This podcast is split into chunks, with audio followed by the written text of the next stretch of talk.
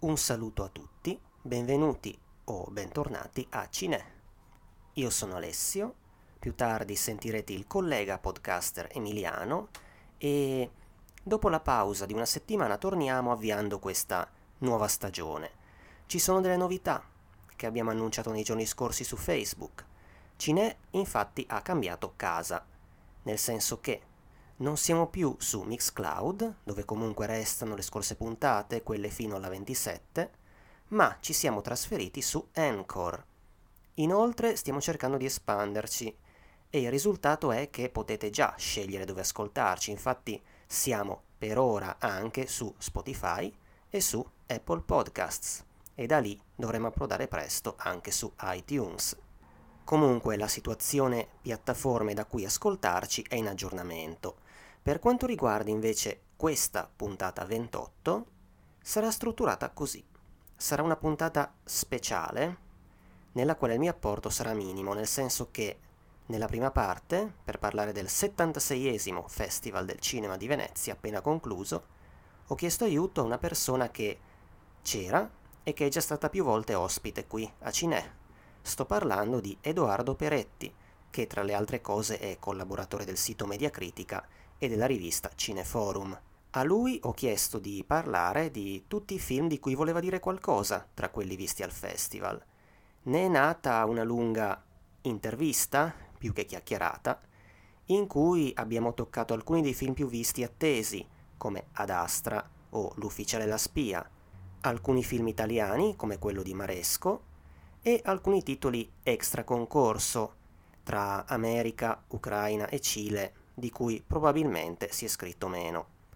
Seguirà il consueto freak show di Emiliano, che in questa puntata e nella prossima parlerà di due titoli degli anni Ottanta in cui era stato coinvolto lo scrittore Clive Barker. Ma ora bando alle ciance e procediamo.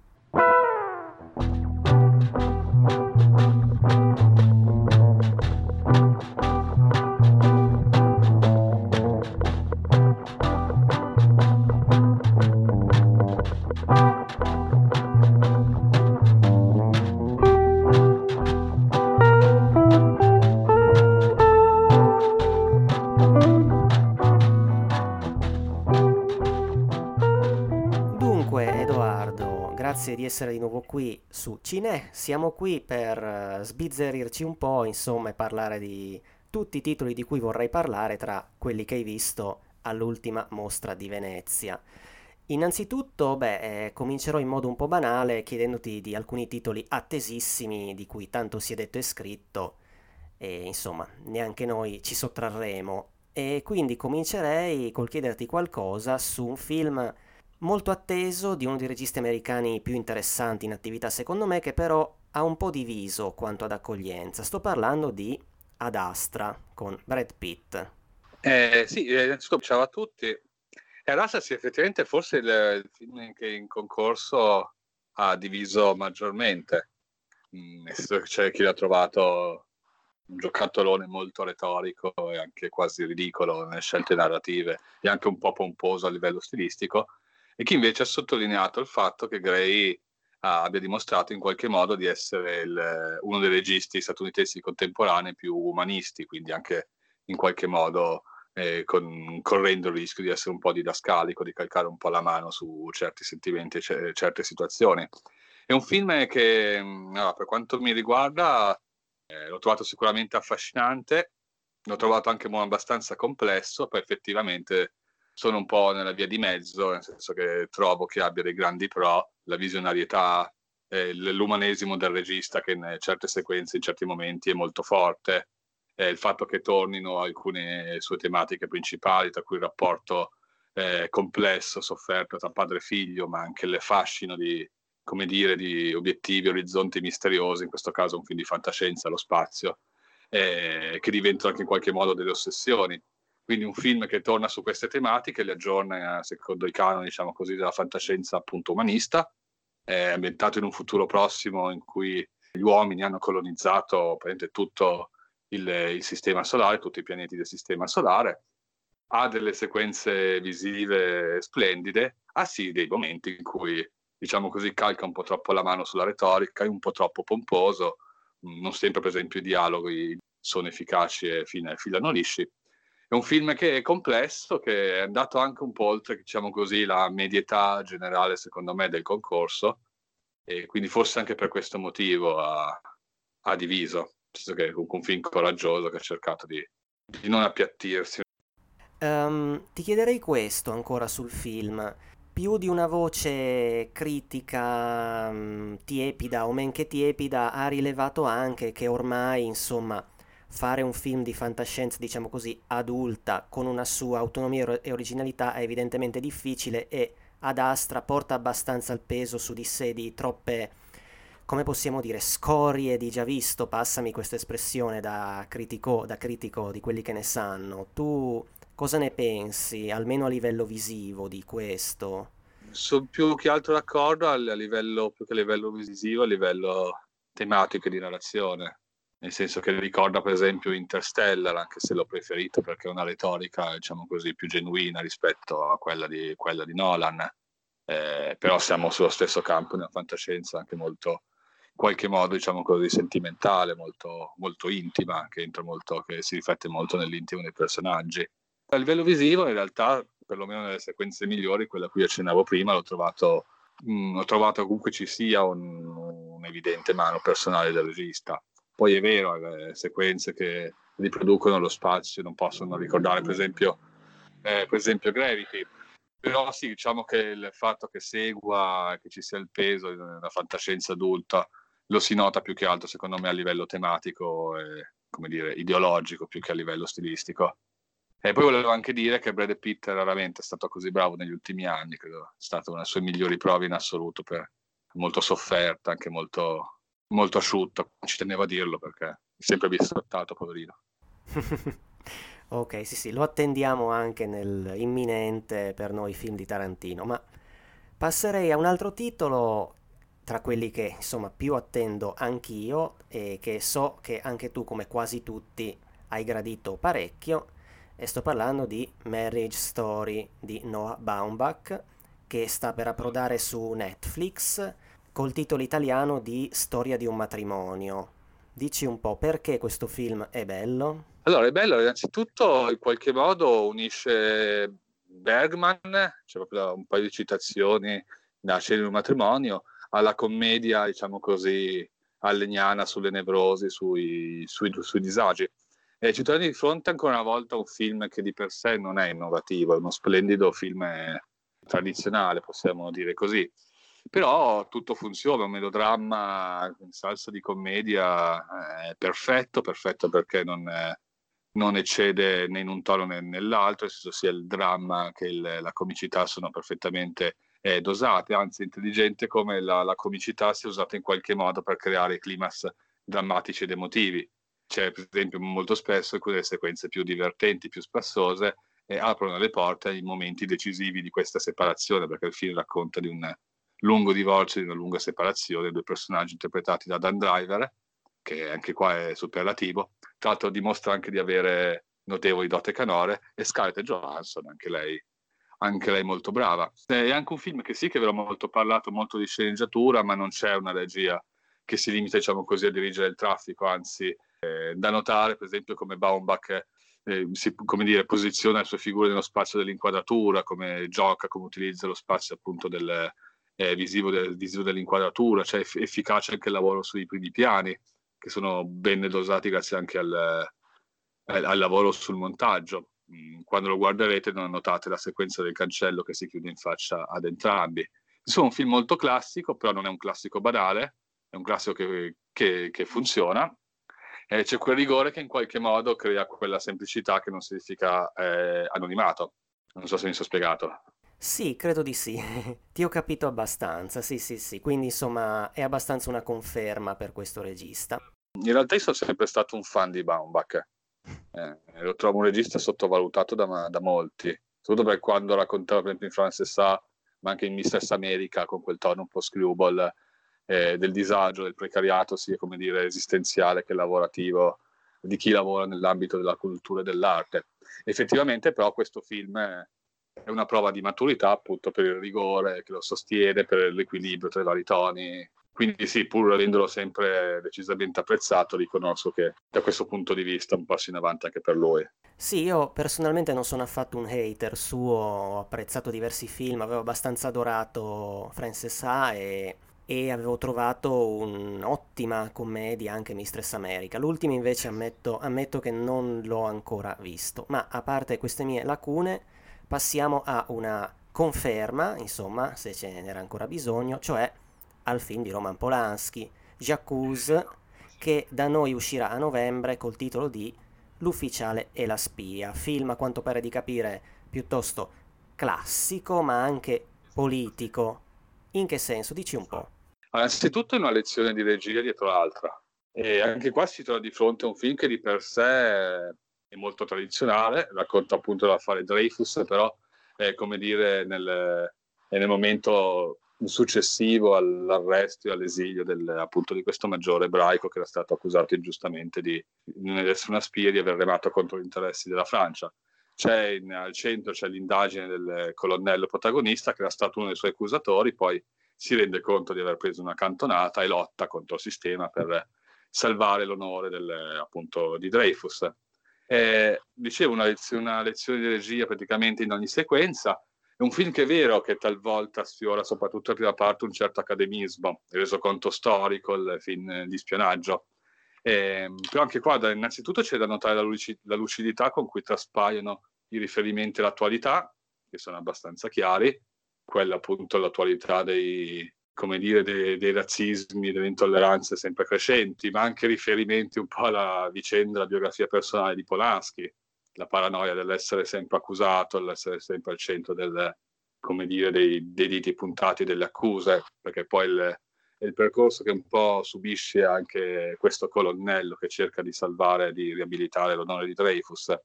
Lui stesso diventa vittima di, di accuse di, e di immaginazione. Quindi molto lucido nel far trasparire eh, queste, questi riferimenti all'attualità e poi le sequenze secondo me più belle sono quelle in cui Polanski in qualche modo gioca a casa sua, quelle in cui traspare l'ossessione, l'incubo, la follia, la follia del protagonista che diventa ovviamente ossessionato sia dalla paura sia dalla volontà di raggiungere il suo obiettivo. Sono numerose sequenze, soprattutto nella seconda parte, in cui Polanski gioca, diciamo così, nel suo terreno e secondo me sono quelle migliori, quelle che sono, fanno fare al film quel passo decisivo dal, dall'academismo ad essere una, un'opera decisamente efficace e importante. E poi c'è uno splendido inizio, l'inizio, probabilmente molti hanno parlato di questa sequenza, è, è fantastico. Dreyfus che entra in campo lunghissimo con eh, l'intero esercito schierato, lo sfondo un pomeriggio di pioggia, e, e, già qua si accenna un po' come dire all'ambito dell'incubo, che è poi l'essenza dell'intera vicenda in qualche modo.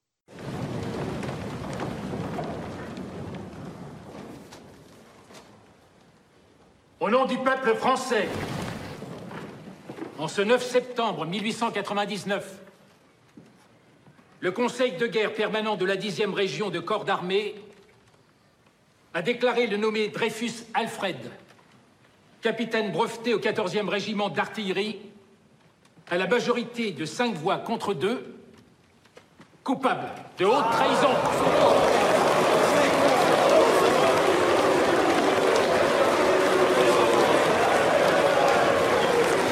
Toutefois, à la même majorité sont votées des circonstances atténuantes. En conséquence de quoi, la Cour commue la sentence à 10 ans d'emprisonnement. Ok, allora passerei a un film, anche lui di un regista affermato e anche lì secondo me uno dei, non so dire se migliori, forse, diciamo così, almeno a dire poco più interessanti tra quelli in attività ora, cioè Pablo Larrain col suo Ema, in cui ritrova un suo attore un po' feticcio, insomma, che è Gael Garcia Bernal, ma a quanto mi è parso di capire questo è un film in cui lo stesso regista però batte territori diversi dal suo solito, ammesso che un suo solito ormai ci sia, insomma, un film vivo. Dici un po'. Eh, ma sì, forse il film in concorso è quello che maggiormente ha spiazzato, ha cercato un po' di scardinare i canoni, cosa che anche i film decisamente riusciti, decisamente splendidi, come quelli che abbiamo citato, non hanno fatto. Ema è un film spiazzante visionario che racconta appunto di questa della ballerina protagonista, la, la Ema del titolo. Se dobbiamo trovare una tematica è la sua disperazione, l'ispirazione di donna che in qualche modo ha dei problemi con il compagno, che è appunto Garcia Bernal, eh, l'ispirazione di donna che cerca di ritrovare il figlio adottato che hanno deciso di, dire, di affidare un'altra famiglia una disperazione che non guarda in faccia niente a nessuno e su, eh, in base alla quale la, la Rain eh, pone altre tematiche, cioè la centralità del corpo, del corpo appunto come strumento di rivendicazione di significati, significati intimi, la danza, un altro modo per esprimere il furore.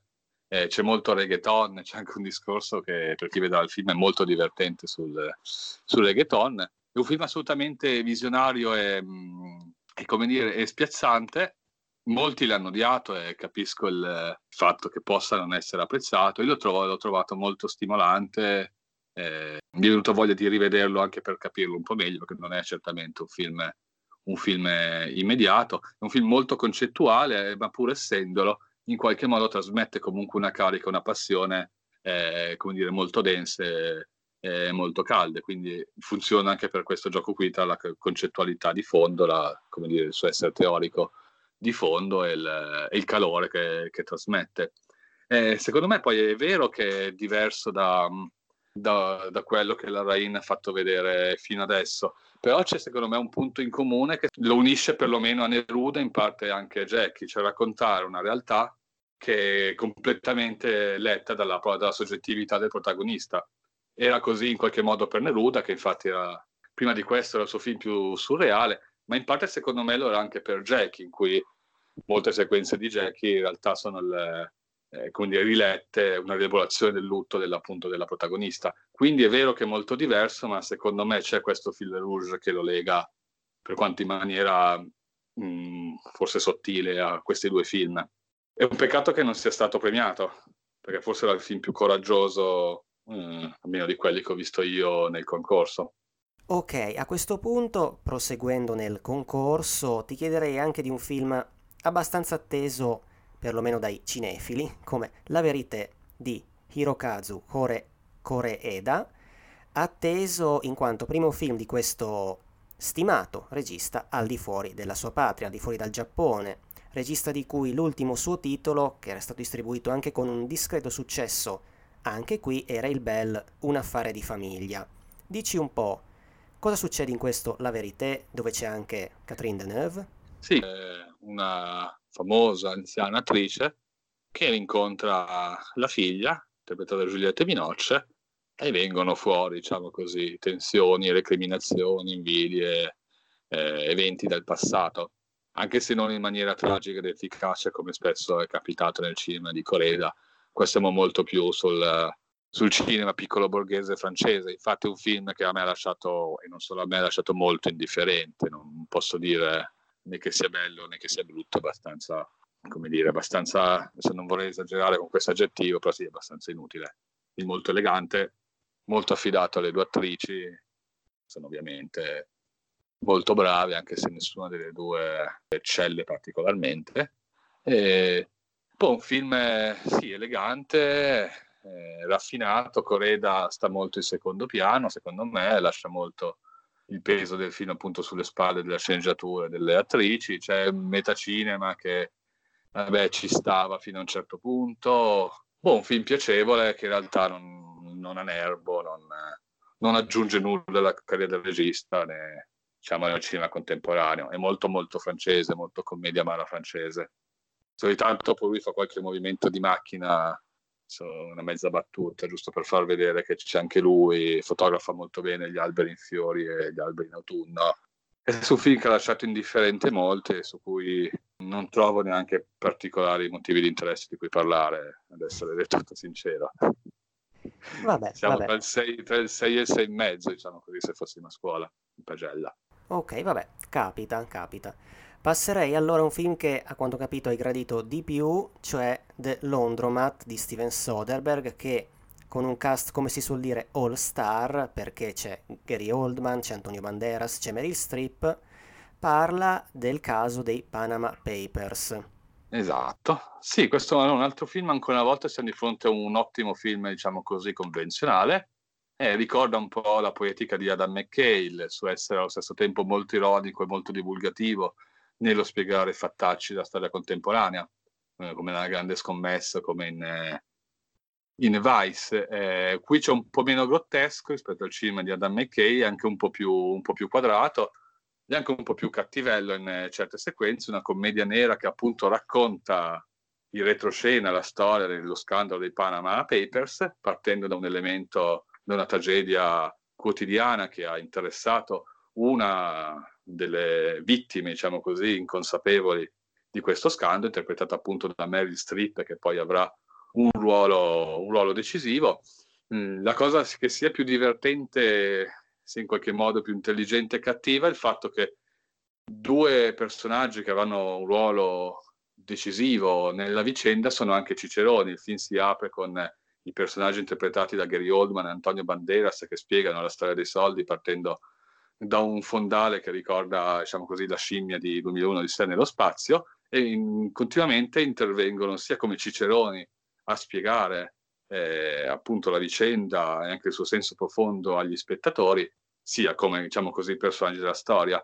È una cosa molto intelligente appunto il continuo gioco tra i vari piani narrativi, tra la realtà diciamo così della storia raccontata e, fin- e la finzione dichiarata. Quindi un film molto intelligente, molto cattivo, molto formale, anche qua sono lezioni di le, numerose lezioni di regia e di, di messa in scena, non originalissimo che però dà un contributo al cinema della crisi. Poi ho trovato un dettaglio molto, molto significativo, i due protagonisti fanno anche un monologo in qualche modo difensivo sul ruolo di questi appunto di questi amministratori di, soci- di società offshore che non è da intendersi come mh, mm, insomma non, non, è un motivo per accusare Soderbergh di stare un po' in mezzo al guado realtà è molto più sottile perché in qualche modo questo discorso mette eh, punta il dito dell'accusa sull'intero sistema, quindi va un po' oltre la vicenda in sé, sull'intera concezione anche che interessa anche un po' la vita quotidiana di tutti noi. Quindi anche molto intelligente quel monologo finale. Quindi sì, un film molto cattivo, molto intelligente, molto lucido, anche molto divertente, una black comedy. E sì, forse è stato un altro film che purtroppo non è stato premiato, se l'avrebbe meritato un piccolo premio, per esempio per la sceneggiatura o anche per la regia. Tanto spero che questo distribuiscono così come Maria Gestori anche in sala, anche qui da noi, oltre che su Netflix, perché è un altro film di produzione Netflix. Netflix, scusate. Sì, la conferma di Soderbergh che sta, come dire, manipolare, adattare ogni genere, ogni filone che affronta, sempre con risultati che vanno dal, dal buono all'ottimo. Qui non siamo risultati eccellenti, ma comunque molto alti. First you must ask yourself, are you wealthy? simple truth of the world is that most games, for someone to win, well, someone has to lose.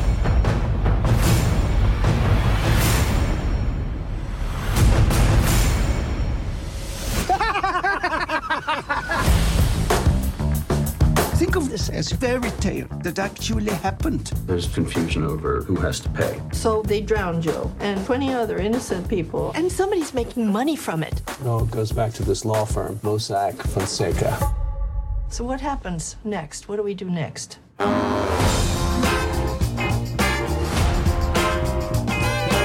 I did was try and send money. It's a scam that goes from Houston to the West Indies to some bank who knows where. They're getting away with murder. Which is bad. Bad?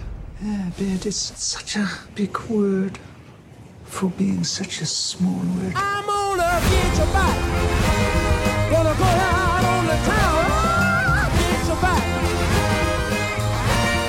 does it all work? Bribery, corruption, money laundering, millions and millions and millions of dollars. Somebody has to sound the alarm.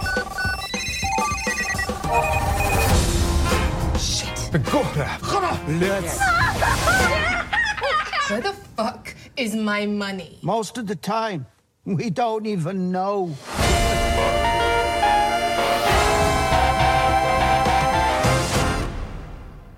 Okay.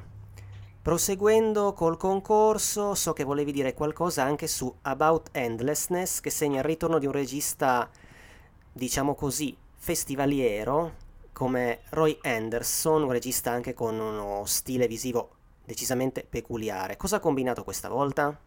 Allora, si è rimasto molto fedele a se stesso, eh, la riproposizione della sua estetica, la stessa che ha caratterizzato il Piccione e tutti gli altri, gli altri suoi film, quindi stile apparentemente molto essenziale, quadri fissi, sono quasi tableau vivant, un umorismo molto laconico, molto gelido con cui rappresentare in qualche modo la solitudine, le angosce, le richieste d'aiuto appunto dei personaggi, un film diviso a capitoli, a questi capitoli a cinepresa fissa, tra l'altro però con un lavoro estetico che eh, insiste molto sul, come sulla lucentezza de- dell'immagine digitale. È un film che rispetto al piccione segue certamente eh, l'onda del film che vinse il Leone d'Oro pochi anni fa, ma che allo stesso tempo è anche più essenziale.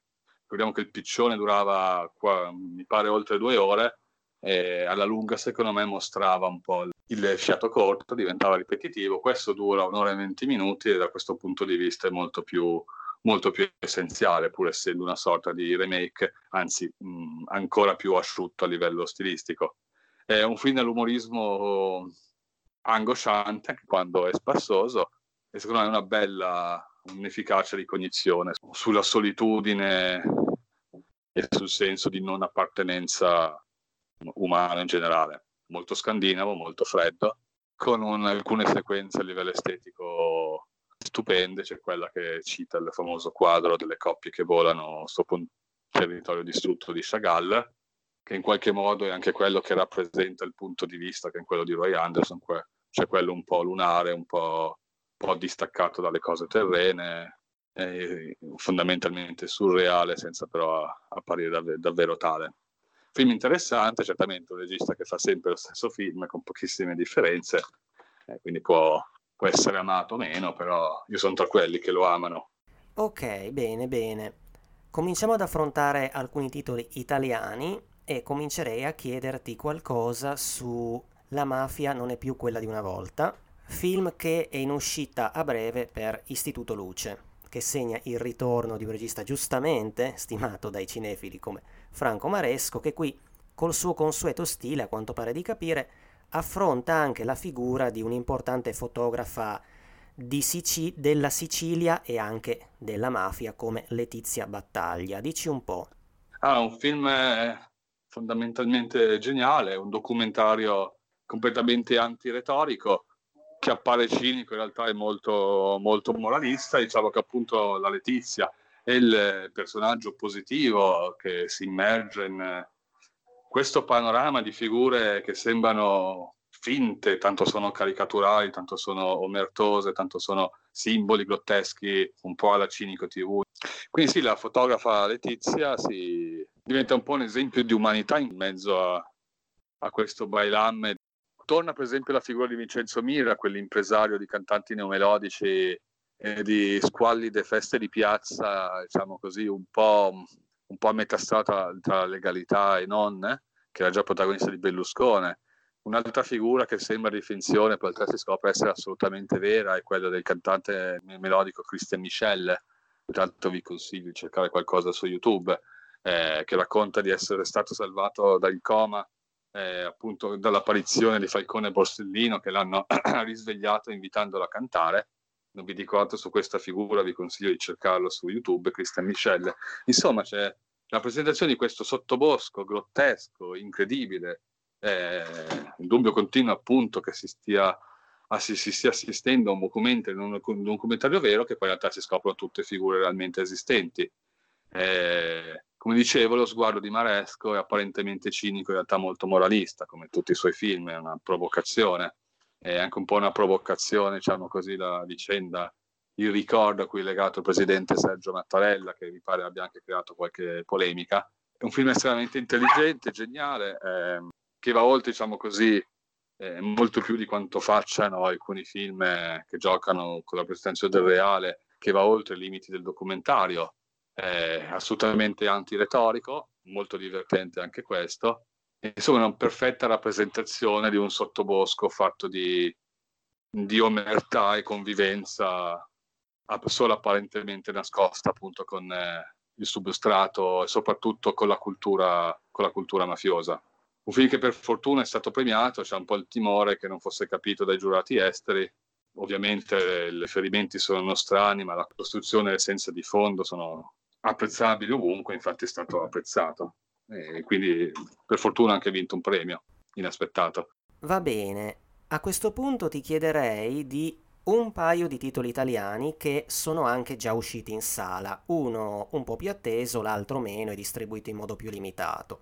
E so infatti che uno anche tu l'hai gradito più rispetto all'altro. Sto parlando di Martin Eden di Pietro Marcello con Luca Marinelli, che è il primo film effettivamente di fiction per questo regista, e poi anche di Effetto Domino di Alessandro Rossetto, che comunque non era in concorso ma era in una sezione collaterale Sconfini. Dici un po' in sintesi qualcosa su questi due titoli. Partirei da Effetto Domino, che è un film che vuole parlare del, della crisi, parte dal, ambientato nel profondo Veneto e racconta di questo visionario, coraggioso progetto imprenditoriale che vuole trasformare tutti gli alberghi abbandonati della zona in, eh, lussuose, in lussuosi buoni ritiri per eh, pensionati da tutto il mondo poi a causa, diciamo così, di un tradimento da parte dell'alta finanza si crea appunto l'effetto do- domino che coinvolge vede, tutto il tessuto sociale della zona che in qualche modo era legato appunto a questo progetto. È un film che parte bene, che parte bene a livello visionario, soprattutto per esempio associando eh, le, la, le condizioni interiori anche dei personaggi, anche quelle diciamo così eh, politiche sociali di un territorio che è visto come assolutamente depresso e apatico, alle rovine urbane appunto di questi alberghi, dei vari, come si dice, dei vari Padagna Classic eh, della zona. Un film che quindi parte bene, pone anche delle tematiche interessanti e non sempre affrontate, come la, la questione del progressivo invecchiamento della, della società, però poi si perde pian piano soprattutto per un fatto, per il fatto che cerca continuamente eh, la sequenza visiva d'impatto, la scena madre, ma anche il dialogo e la frase, diciamo così, madre, e alla lunga questo fa perdere al film in realtà efficacia, un po' come, insegui, come inseguisse il tentativo di colpire continuamente e facendo così in realtà smette di essere appunto efficace. Poi c'è anche un prefinale alla Sorrentino grottesco che non c'entra nulla, con, mm, con, quello che il film è stato fino in quel momento, che ulteriormente quindi rende il film ancora stonato. Quindi è un film che ha sì dei momenti riusciti, delle, degli aspetti de- interessanti, ma che in fin dei conti si perde, si perde un po' per questo furore, diciamo così, stilistico, questa voglia di continuare a inseguire, a inseguire la scena oppure la frase madre.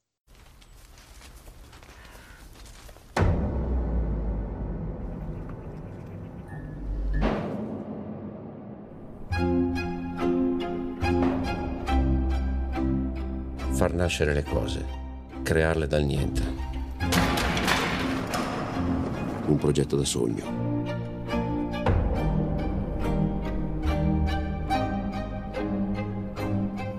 Quando uomini come questi si mettono in testa di concludere un grande affare, niente può fermarli. La banca esce dall'operazione, non c'è più interesse. Otto cantieri aperti, altri 12 da aprire. Ma co- come cazzo fate? Come cazzo fate?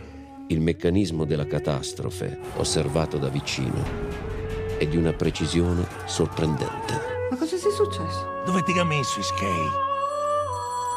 Sei da pagarmi, tu capito? Ti l'agnatura sotto casa. Papà, non sei colpa tua.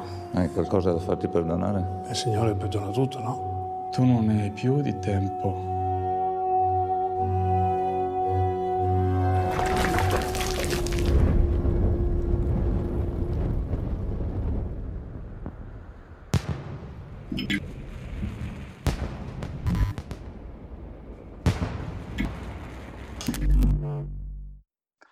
Martin Eden invece è un film che è stato esaltato più o meno da chiunque, una minoranza che pur apprezzando le, le qualità l'ha trovato un po' troppo fighetto. E sì, è il primo film davvero di finzione di Pietro Marcello, però il suo punto di forza sono ancora, diciamo così, i, le immagini del repertorio, tra l'altro alcune sono vere, alcune in realtà sono immagini del repertorio, diciamo così, ricostruite, che riassumono sia la vicenda del protagonista, ma in qualche modo anche riassumono l'intero Novecento italiano, nel senso che è un film che a livello temporale non, non si capisce bene quando sia ambientato, perché appunto c'è questa cornice atemporale che riassume vari decenni della storia d'Italia. Ci sono, per esempio, quelle comparsate dei fascisti, ci sono eh, le lotte di piazza eh, degli anni 70, eccetera. Sono, come dire, immagini di repertorio sia pubblica, appunto le lotte sindacali, gli operai al lavoro, i marinai, eccetera, sia immagini repertorio private. Eh, ricorrente, per esempio, la coppia di bambini che balla, che ricorda appunto il rapporto di Martin Eden con la sorella. Quindi queste, dire, questa scelta, questi costanti inserimenti, questi costanti interventi dell'immagine di repertorio raccontano sia le metafore, diciamo così, politiche sulla storia italiana, sia la storia del, del personaggio. E in questo modo Martin Eden diventa, può essere considerato un'opera sull'universalità e sull'eternità di condizioni e sentimenti umani. Funziona molto questi, questa scelta stilistica, il punto di forza del film, sia a livello emotivo che a livello, diciamo così, tematico. Secondo me funzionano un po' meno è le immagini puramente di, di finzione, quelle in cui non intervengono eh, queste immagini di repertorio, perché le ho trovate un po' troppo, spesso un po' troppo artificiose. Nonostante questo, questo difetto, è un ottimo film, un film perlomeno decisamente interessante e molto spesso a livello strettamente emotivo colpisce. Marinelli, che, che ne dica il Kodakons, è gigantesco, è appunto la conferma che forse è l'attore più iconico del cinema italiano contemporaneo. A questo punto ti chiederei qualcosa su alcuni titoli passati nella sezione Orizzonti, per esempio se vuoi dire qualcosa su un film statunitense come Giants Being Lonely, film a quanto pare di capire, insomma un film di profonda solitudine adolescenziale, ma forse proprio addirittura esistenziale, che ricorda alcuni riusciti film di Gas Van Sant dello scorso decennio.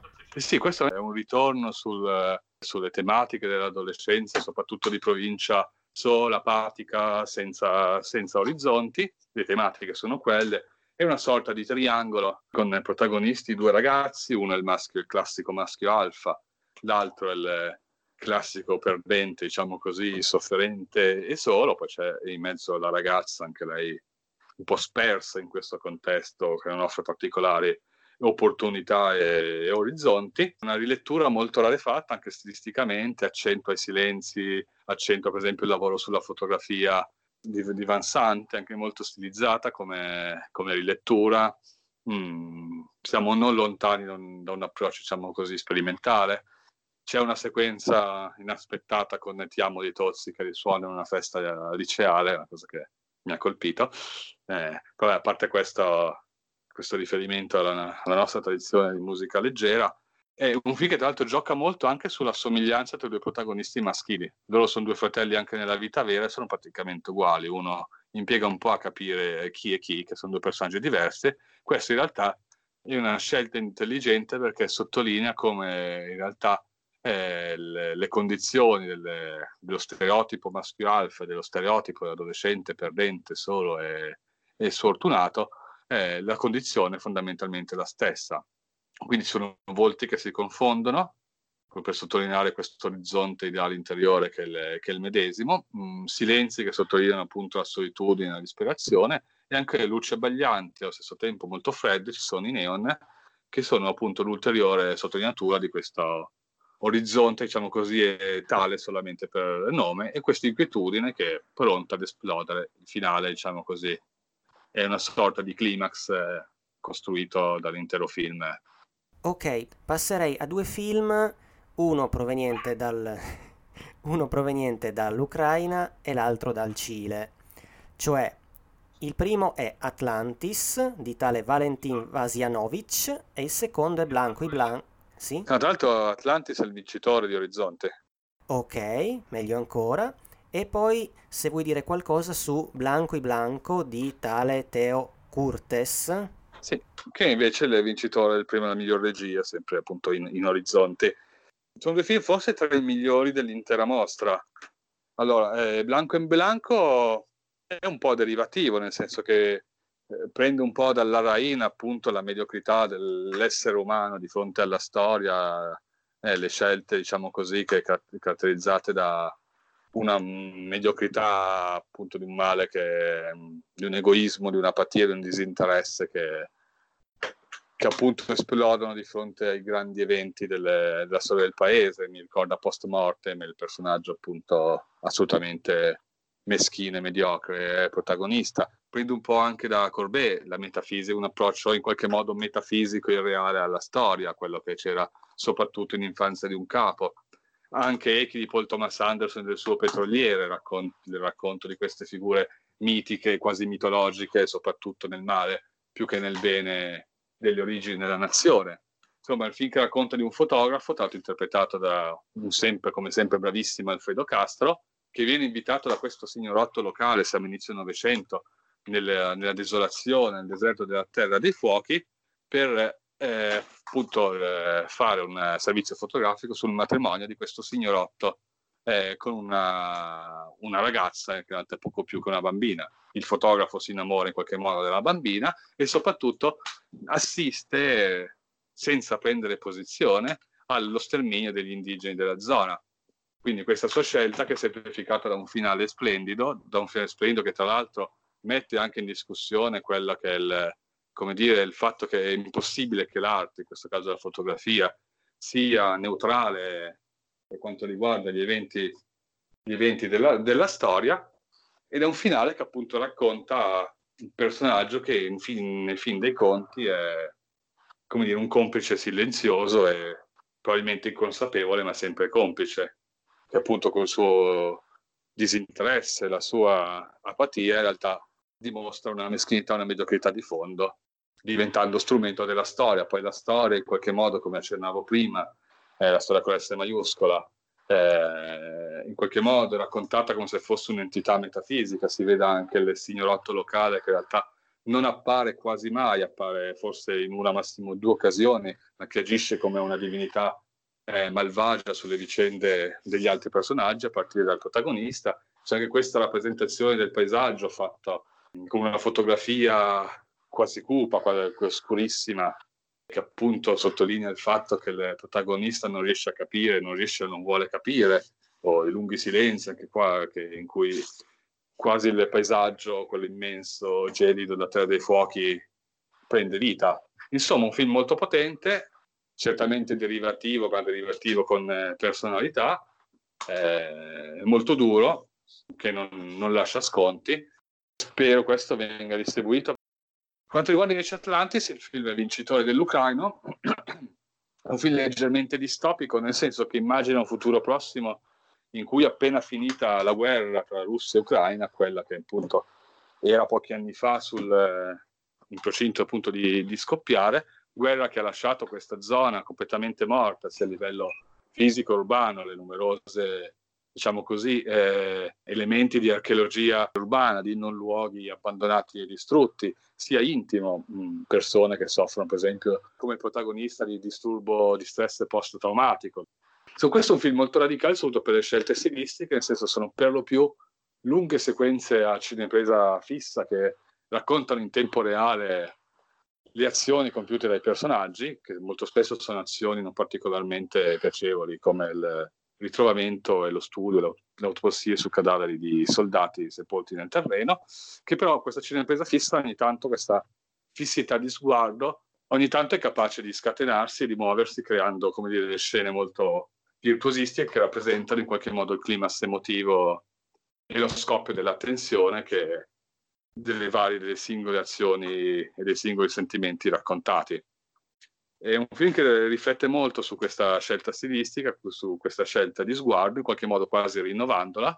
Anche qui un film che va oltre il realismo più puro e ovvio, anche in questo caso c'è una sorta di atmosfera molto metafisica, molto irreale, al di sopra, diciamo così, della realtà e della storia, mm, che appunto è, è, data grazie al lavoro su questa scelta stilistica. Un altro film molto radicale, molto duro, per quanto questo non privo di una certa speranza, non vi spoilerò nulla, poi alla fine in gioco ci sono anche i sentimenti dei singoli personaggi.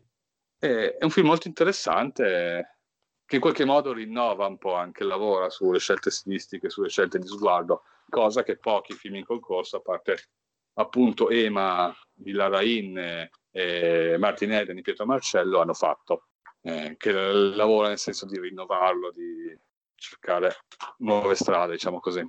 Ok, ti chiederei ancora qualcosa su un ultimo titolo. So che volevi parlare un po' del film che ha chiuso un'altra sezione, la settimana della critica, cioè di Sanctorum. Un film molto interessante di questo messicano Joshua Viss. È un film che unisce il racconto eh, del dramma del dominio, del monopolio dei narcotrafficanti nelle zone rurali del Messico con l'horror, diciamo così, basato su creature mitologiche, arcaiche, ancestrali, tradizioni ancestrali, un film apocalittico che gioca su questi due fronti, quello reale, sociale, drammatico, dei cartelli della droga e di come le popolazioni rurali, se in qualche modo a metà del guado appunto tra questi cartelli e eh, le istituzioni, l'esercito che eh, li maltratti in maniera altrettanto, altrettanto, evidente e invece l'altro piano è quello appunto mitologico, horror, eh, eh, che si ispira in qualche modo a Lovecraft, eh, del ritorno di queste figure, una sorta di apocalisse abbastanza sconsolata sul, sul presente del Messico, sulla situazione legata al, uh, ai cartelli della droga e all'arretratezza delle comunità rurali un buon, um, un buon utilizzo, diciamo così, della metafora di genere, l'horror, ma anche a livello estetico c'è una buona, buona unione tra il realismo di alcune sequenze e l'estetica molto da videoarte, d'arte contemporanea eh, di altre. Così come c'è anche, gioca molto bene il contrasto tra il fatto che ci siano personaggi, mitologie ancestrali, appunto un lavoro estetico su di esse che è molto contemporaneo molto legato alla videoarte. È un film molto interessante, questo purtroppo mi sa che sarà difficile vederlo in altro modo, ma sia a livello tematico, sia a livello di, come dire, lavoro sul genere, che a livello di sperimentazione visiva. Va bene, va bene. Ok, a questo punto ci siamo dilungati parecchio e niente, non mi resta che ringraziarti per questa mega carrellata su, sulle visioni veneziane Grazie e, a te. Niente, alla prossima. Alla prossima.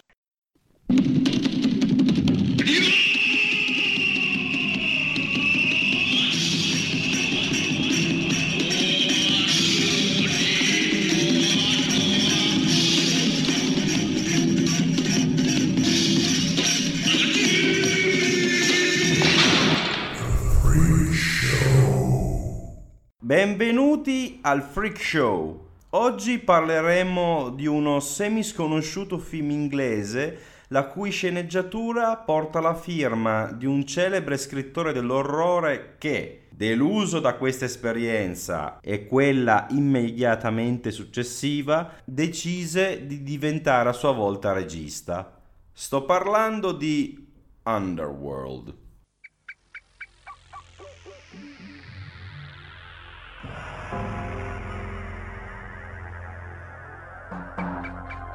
You haven't changed a bit, Roy. Mother still wants to see you. It's about Nicole. Nicole was grabbed last night at Pepperdine's place. A couple of heavy boys went and got her. So what's it to do with me? You know the streets. You know the girl. You were fond of her once.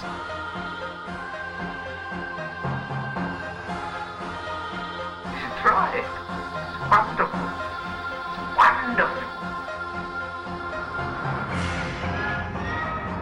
This drug is euphoric and powerfully hallucinogenic. I need more white men. We all do. Savary's cut up our supplies, punishing us for Red Dog.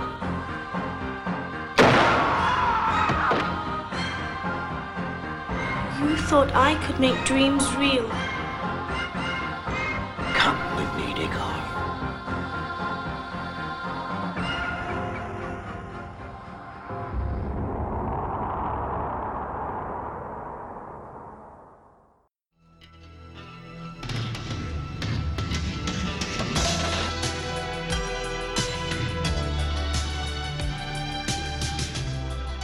Underworld è un film del 1985 diretto da George Pavlu, regista dalla breve carriera qui al suo debutto, e scritto da Clive Barker. acclamato alla fine degli anni Ottanta come il futuro dell'horror da Stephen King in persona.